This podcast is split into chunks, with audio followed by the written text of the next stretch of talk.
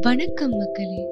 நீங்க கேட்டுட்டு இருக்கிறது கிராமபோன் கிராமம் முதல் நகரம் வரை ஒரே டியூன் அவினாஷிலிங்கம் பல்கலைக்கழகத்தோட நிறுவனர் அவினாஷிலிங்கம் ஐயா அவர்களுடைய சுயசரிதையான த சீக்ரெட் டச் பத்தி உங்ககிட்ட உரையாட போறது நான் சபா.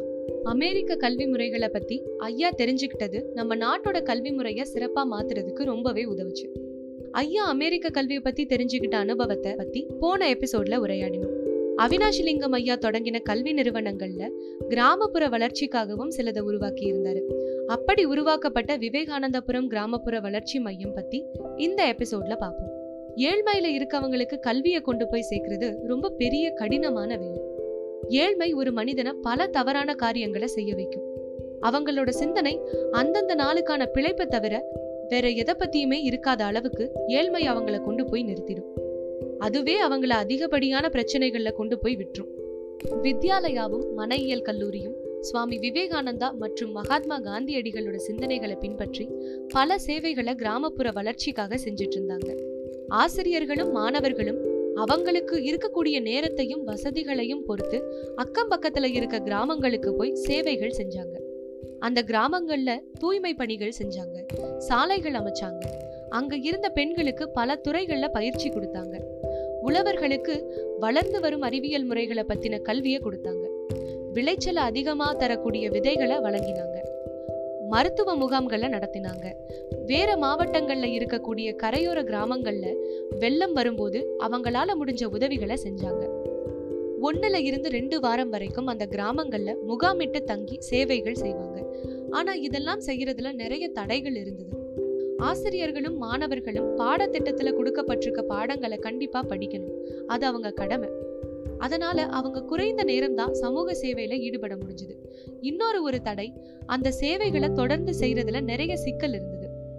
இந்த தடைகளை தகர்த்து எரியணும்ன்றதுக்காக உருவாக்கப்பட்டதுதான் விவேகானந்தபுரம் கிராமப்புற வளர்ச்சி மையம்.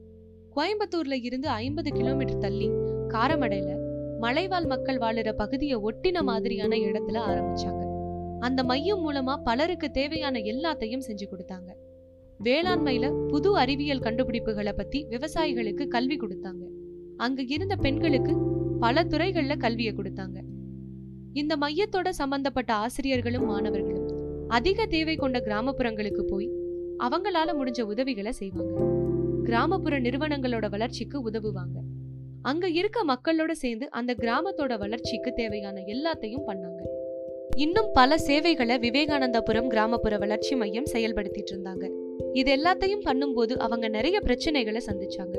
அந்த காலகட்டத்துல வேளாண்மை மனையியல் பாடத்திட்டங்களை சிறப்பா எடுக்க போதுமான ஆசிரியர்கள் கிடைக்கல. சில இளைஞர்கள் வந்தாலும் ரொம்ப நாளைக்கு அவங்க வேலை செய்யல. ஒரு நிரந்தரமான ஆசிரியர் இல்லாம ரொம்ப கடினமா இருந்தது. அந்த கிராமப்புறத்துல இருந்த மக்களை சில வசதியானவங்க அவங்களோட தேவைகளுக்காக பயன்படுத்திட்டு இருந்தாங்க. அவங்க இந்த சேவைகளை துச்சமா கருத ஆரம்பிச்சிட்டாங்க. அந்த கிராமங்கள்ல கல்வி அறிவு பெற்ற இளைஞர்கள் அந்த கிராமங்களோட மேன்மைக்காக அங்கேயே தங்கி வேலை செய்யாம நகரங்களுக்கு போக ஆரம்பிச்சாங்க. அரசியலும் அந்த கிராம மக்களை விட்டு வைக்கல. அரசியல் கட்சிகள் அவங்க சுயநலத்துக்காக கிராம மக்களை கட்டுப்படுத்த ஆரம்பிச்சாங்க. இது எல்லாத்துக்கும் மத்தியில மக்களோட முன்னேற்றத்துக்கான சேவைகளை கொண்டு போய் சேர்க்கறதுக்கு சுவாமி விவேகானந்தரோட வார்த்தைகள் ஒரு உந்துகோலா இருந்தது. ஸ்ரீ ராமகிருஷ்ணா மிஷன் வித்யாலயாவோட பொன்விழா பத்தியும் வித்யாலயாவோட ஐம்பது ஆண்டு பயணத்தை பத்தியும் அடுத்த எபிசோட்ல பார்ப்போம் இதுவரை உரையாடியவள் சபா. அடுத்த வாரம் இன்னொரு எபிசோடோட உங்களை வந்து சந்திக்கிறேன். நீங்க கேட்டுட்டு இருக்கிறது கிராமஃபோன். கிராமம் முதல் நகரம் வரை ஒரே டியூன்.